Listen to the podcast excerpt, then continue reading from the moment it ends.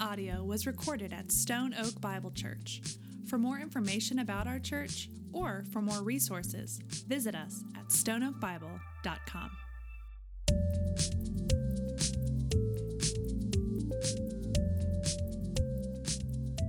I want to invite you to turn in your Bibles to 2 Peter. We get to continue on in our series in 2 Peter this morning. Uh, if you don't have a Bible, if you didn't bring a Bible, um, if you haven't downloaded one on your phone, there is one around you somewhere, and we'd like to give you that one to use or to keep. Um, just grab that one, use that one. Uh, what we would want to, what we want to do this morning is pick up where we left off last week, and so we are going to be in verse 12 of chapter 1. I invite, I invite you to find your place with me there. As you get there, I, I want you to think about something with me succession planning.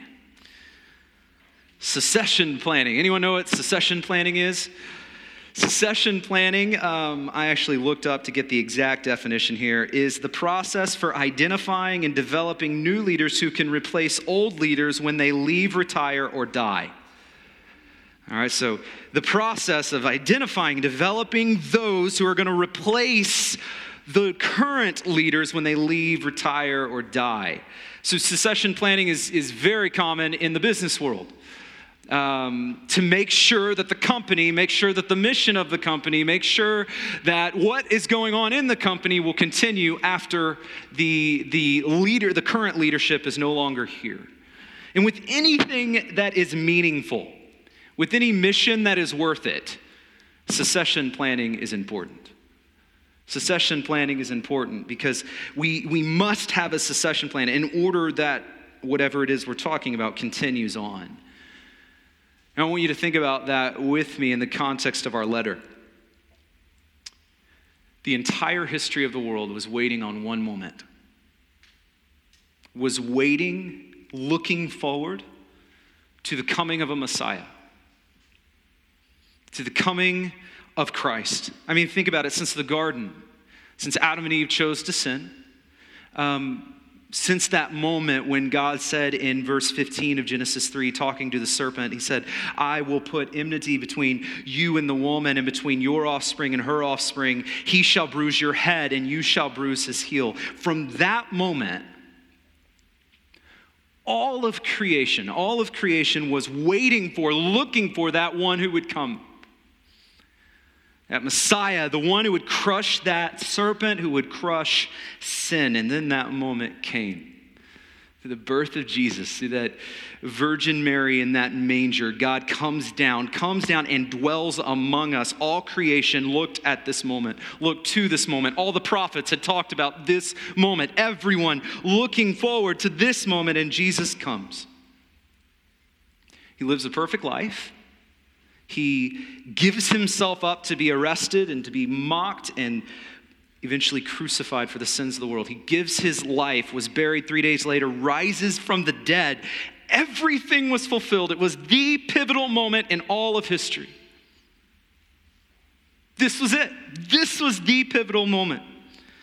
And after Jesus accomplishes this, he ascends into heaven and he leaves his mission and his message to his disciples.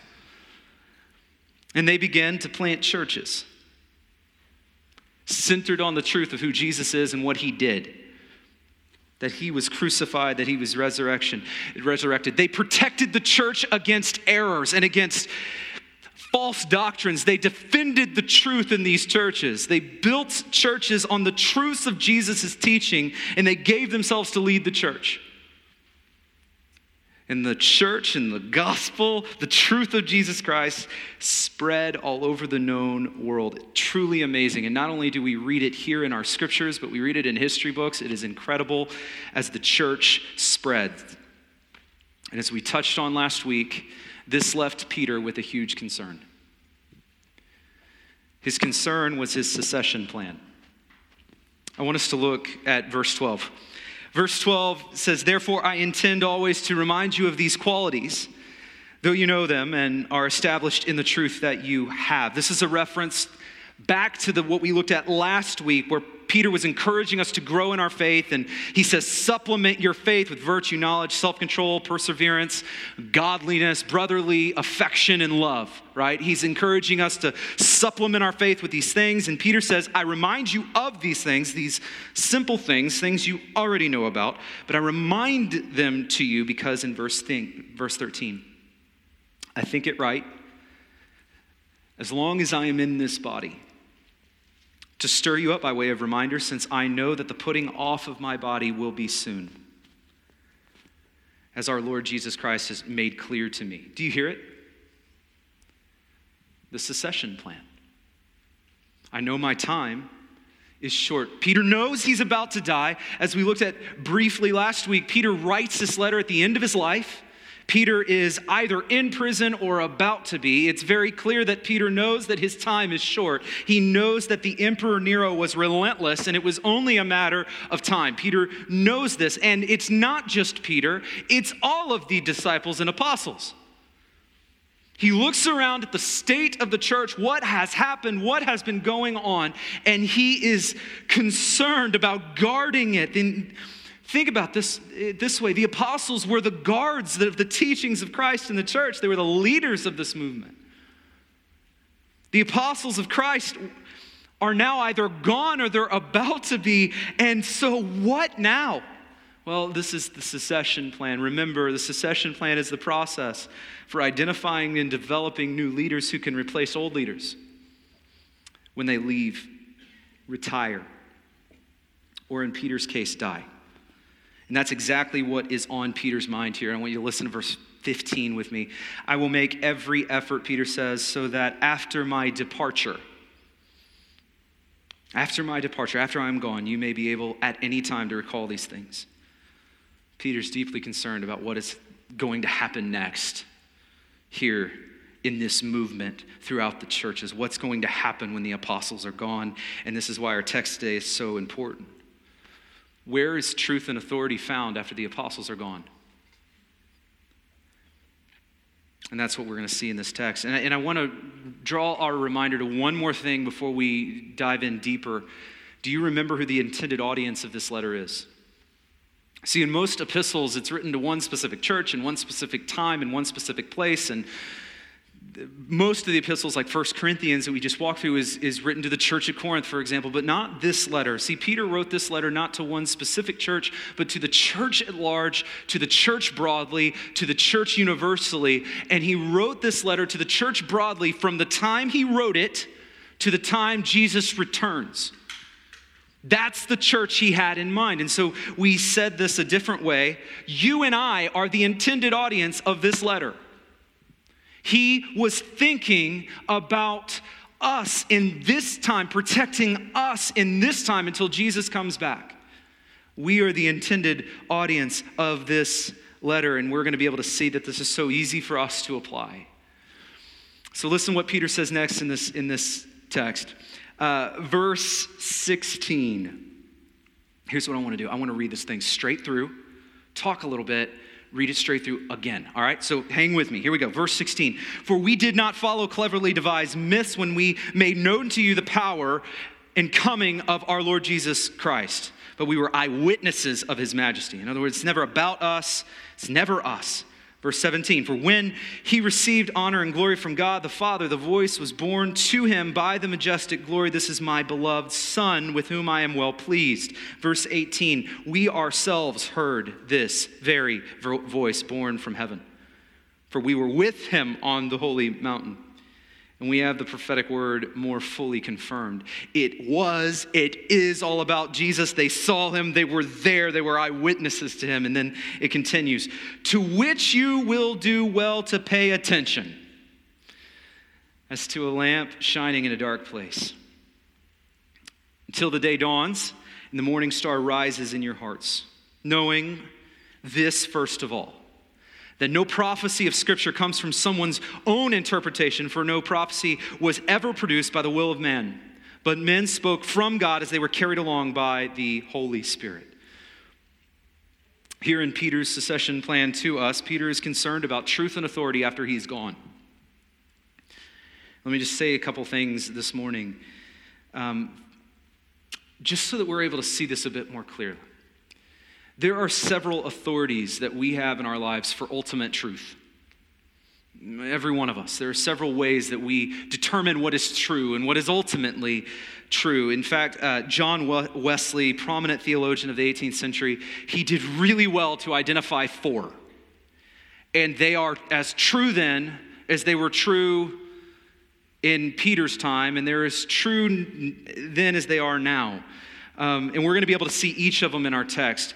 Um, Wesley says that ultimate authority and truth have four primary sources reason, experience, tradition, and scripture. Reason, experience, tradition, and scriptures. Let me walk through these and, and, hopefully it'll come together. The first one is reason. This deals with our ability to think through, to reason through things uh, to think about things in a way that's logical and makes sense and appeals to our intellect. We appeal to reason all the time. We should. Um, we have very hard time believing things that make no sense. You were created that way. This is reason. Um, appealing to reason helps us to guard from foolishness, first and foremost. Um, but we appeal to this all the time. And by the way, we believe the Christian faith to be a reasonable faith. Absolutely. That faith in Christ is a reasonable faith. There has been much work done, for example, in apologetics, uh, that, that shows the way that, the, that, that Christianity is a reasonable faith. We have books like Tim Keller's book, The Reason for God. Fantastic book. Uh, we could go classic and think of Mere Christianity by C.S. Lewis, another great book. We can think of a more modern books like A Case for Christ by Lee Strobel, all good, showing that the truth claims of Scripture are reasonable and rooted in reason. In other words, to believe Scripture is not an abandonment of what makes sense to our logic and reason, as some might suggest. No, Scripture illuminates and anchors our reason to truth. That's reason. Let me move to experience. This deal, deals with our with the way that we're able to assess truth by what we experience through our senses, what we feel, taste, hear. We're able to experience what is true. See, whereas reason is our head, experience is our heart. It's that what we feel, and we appeal to experience all the time in our lives. We go with our gut. This experience. We act or believe because of the feeling that we have, because it feels right.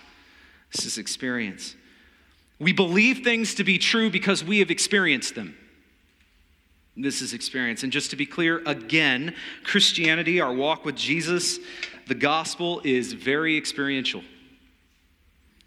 We experience Christ. We don't only know about Christ, we know Christ, we experience Him, we taste Him, we see the goodness of, of Jesus, the goodness of Christ. This is our faith is experiential. In fact, John Wesley, when he was putting forth these four, he says, apart from Scripture, experience is the strongest proof of Christianity.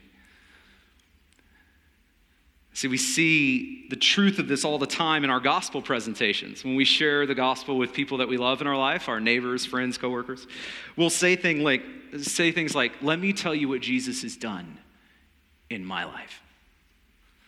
Let me tell you how Jesus has changed me because our faith is deeply personal, it's deeply felt. I remember when I was a kid, maybe some of you were told this as well. I remember being told several times that whenever you share your personal testimony, uh, you need to share your experience because no one can argue with that. I remember being told that, and, and I, I get it. I don't subscribe to that fully anymore, but I, I, I get it because our faith is felt, our faith is experienced, and this is, this is experienced. The next is tradition. Tradition appeals to history, what has been passed down and stood the test of time. I don't know if you have noticed, but wow, have, has our culture changed and shifted through time? Um, culture is fickle, fads come and go, our world changes so quickly. I would love to have time to do an experiment with you.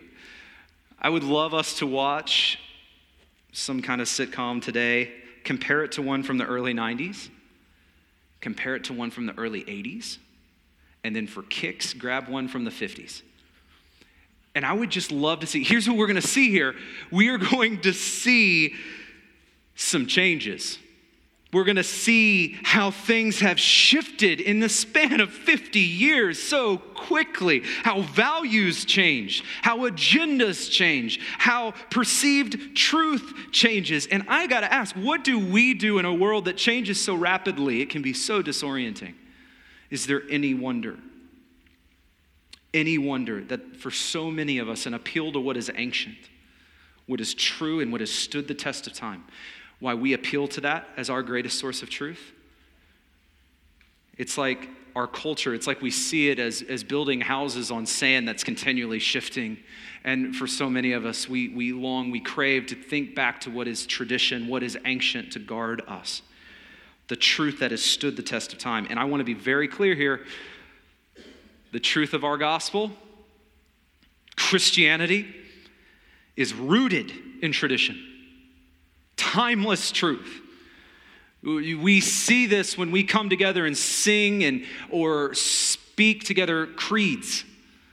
These are uh, creeds that the church has come together for thousands of years to say we believe in God the Father, we believe in Christ the Son. When we do these things, we're rooting ourselves in something ancient, a truth that has stood the test of time. We see it every time we sing songs that were written before 2015. I didn't expect to get a name in there. I love new songs, by the way. But there's something beautiful about knowing that as our voices fill the room, that we are joining the chorus of all those who have gone before us, proclaiming the same truth. Our faith is, is rooted in tradition. We see this in communion. Think about this. When we approach these tables, we approach these tables just like Christians have done for thousands of years. We are rooted, rooted in tradition. In fact, we stand on the fact that our Savior's death, burial, and resurrection was witnessed. Witnessed by people who have then passed it down and passed it down and passed it down. In other words, we stand on the fact that our gospel is rooted in tradition. And so, none of these, I need you to hear me, none of these, reason, experience, tradition, are evil. In fact, the Spirit works in and through all of them to bring us to faith in Christ. Our faith is a reasonable faith. Our faith is an experiential faith. Our faith is a faith deeply rooted in tradition. However, what is our ultimate source of authority? Now, for any Christian who went to Sunday school, when you saw the list of reason, experience, tradition, scripture, um, I think for many of us, we're like, scripture, boom, done, next question, right? It's, it's the obvious here, but not so fast because we appeal, like I said, to all of these other things all the time, and they are not evil. In fact, I've already shown you how our gospel appeals to all of them. We're about to read again how Peter appeals to all of them. But here's my question What is our ultimate source of authority for the church? What is our ultimate source of authority? Our answer must be Scripture. That Scripture is true, that it is sufficient, that it is the truth of God, the very breath of God, as 2 Timothy 3.16 says, that all Scripture is, I love this, breathed out by God. Breathed out. Ultimate source of authority is and must be Scripture. Again, not just because of the Sunday school answer of saying Jesus, Bible, right? But because Scripture is the first truth whereby all other truths must be measured and tested. Scripture is the first truth whereby all other truths must be measured and tested. Here's what I mean when I say this there will inevitably come a time when your truths will be in conflict with each other, when authorities will be in conflict with each other. What do you do in those moments? Moments when you know something to be true in your head, but you feel something different in your heart. Moments when what you're experiencing just doesn't line up with history and it seems to be a little at odds with Scripture. What do you do when what you know in your head doesn't line up with the tradition you hold? In other words, there is going to come a time when your head is saying one thing, your heart is saying another thing. History is telling you to go this way while scripture is pointing you that way. What do you do when that happens? Has this ever happened? I would bet that so many of us have experienced this clash of truth, clash of authorities, and it can be so disorienting. I think of a student that I knew. I guess I still know. Um, born, raised in a Christian home followed Jesus uh, elementary, middle, high school, um, and then went to college and got his faith rocked to the core when he was bombarded with scientific reason that was presented to be in conflict with the faith that he held. And it was completely disorienting for him truths are, are colliding. Perceived truths are colliding. Let me rephrase that. Have you ever experienced something like this? I'll push the example a little further. Um, for so many of us today, we have begun only recently to wrestle with our faith. Through the movements of our current culture, as we see, for example, the LGBTQ movement, and as it moves, we've seen Christian faith and orthodoxy now being at odds with what is popular and compatible with our contemporary culture. And for many, that has caused a truth wrestling match. What is true? What is not? What happens when what we see in Scripture is not what we're feeling and not what we're thinking? Could think of a lot more examples. You probably could too. Moments when we have truth wars, truth wrestling matches of who is going to be the ultimate. And in these moments, what is our primary source of truth? Because I wanted to ask this question because if you can't answer this question, the loudest voice will win. And as you can probably affirm in your life, in other areas of your life, the loudest voice is not always the right voice. What is our primary source of truth? What is the first truth whereby all other truths must be measured and tested? Our answer as followers of Christ is and must be, must always be Scripture. The Word of God that is true, that has been true, that will always be true. In other words, our reason our reason, what we think, must be measured by this, assessed by this, brought into line with this. Our experience, what we feel, must be measured by this, assessed by this, brought into line with this. Our tradition, what we have always said and always done, must be assessed by this measured by this, brought into line with this. Scripture is our highest truth, and this is why it is so important, church, that we are in this. there's one thing that you're never going to you're never to regret this. It's spending more time in this. You're never going to get done and say, "Man, I shouldn't have done that." So that all other things your reason, your experience, the traditions that you have, all other things will be molded and shaped by the truth that we have in God's Word. This is why we hold this up at Stone Oak Bible. This is why we preach the way we do. This is why we're committed to discipleship the way we are, because Scripture is our high truth. Uh, let me put it like this Reason tells us to trust our head. Experience tells us to trust our heart, tradition tells us to trust history, and scripture tells us to trust our God who works through our head, our heart, and history. so that all of our thoughts, experiences, all of our traditions are brought into light with this, and that this can bear on it all. Wesley says, It, that is Scripture, was delivered by authors who were divinely inspired. It is a rule sufficient of itself. It neither needs nor is capable of any further addition.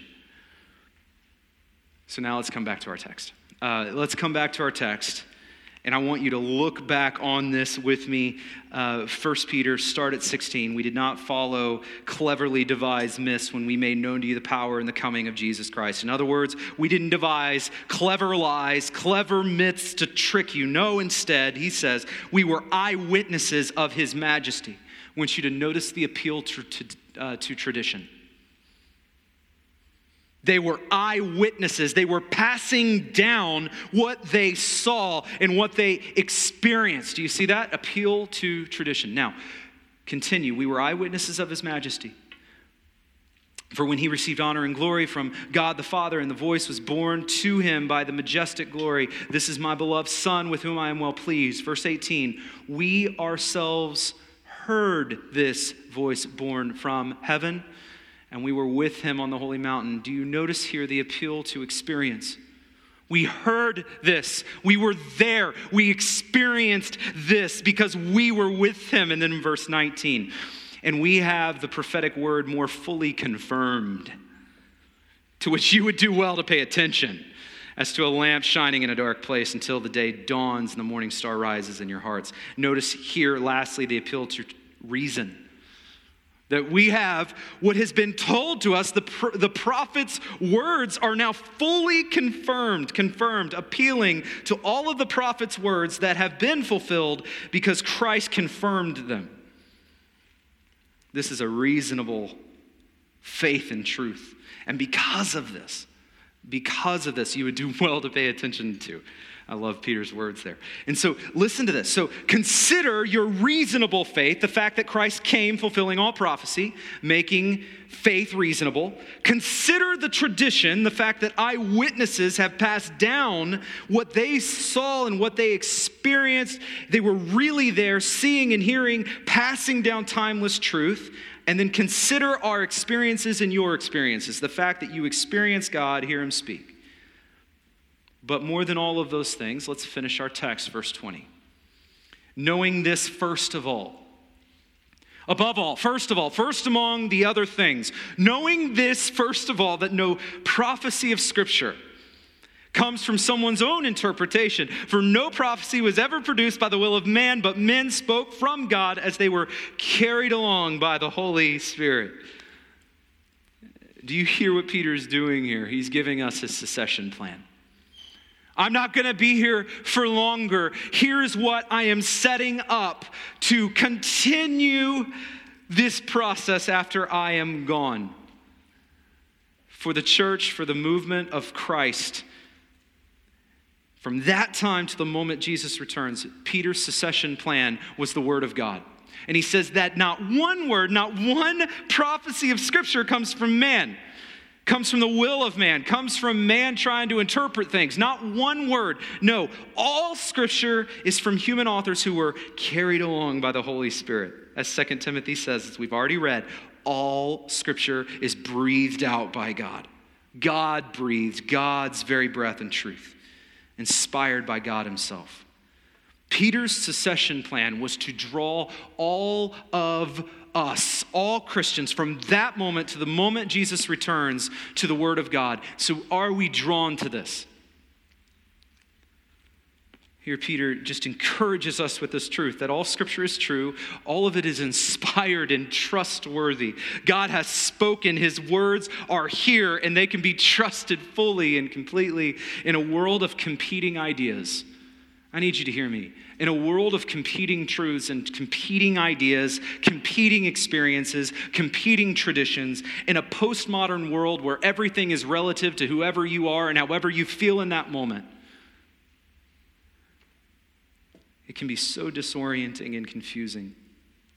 And Peter's words hit us in this like a breath of fresh air. That God's truth is timeless, it is unchanging, it's found in His Word. And we can rely on this when, when fads come and go. That's good news. That is good news. And so, are we hungry for this? Since that is true, are we hungry for this? Many of us, I believe, might be hungry for this in principle more than in practice. What I mean by that is some of us might view this kind of like broccoli, where um, we know it's good for you. And it's not we don't like it, it's fine. Man, I'm just not in the mood for it right now. And so we know we need it, but we rarely eat it. Oh, what joy it is when we as God's people begin to see this as the best meal we've ever had. Where it's not drudgery, it's joy. And you may hear that and think, okay, that's nice, but I live in the real world.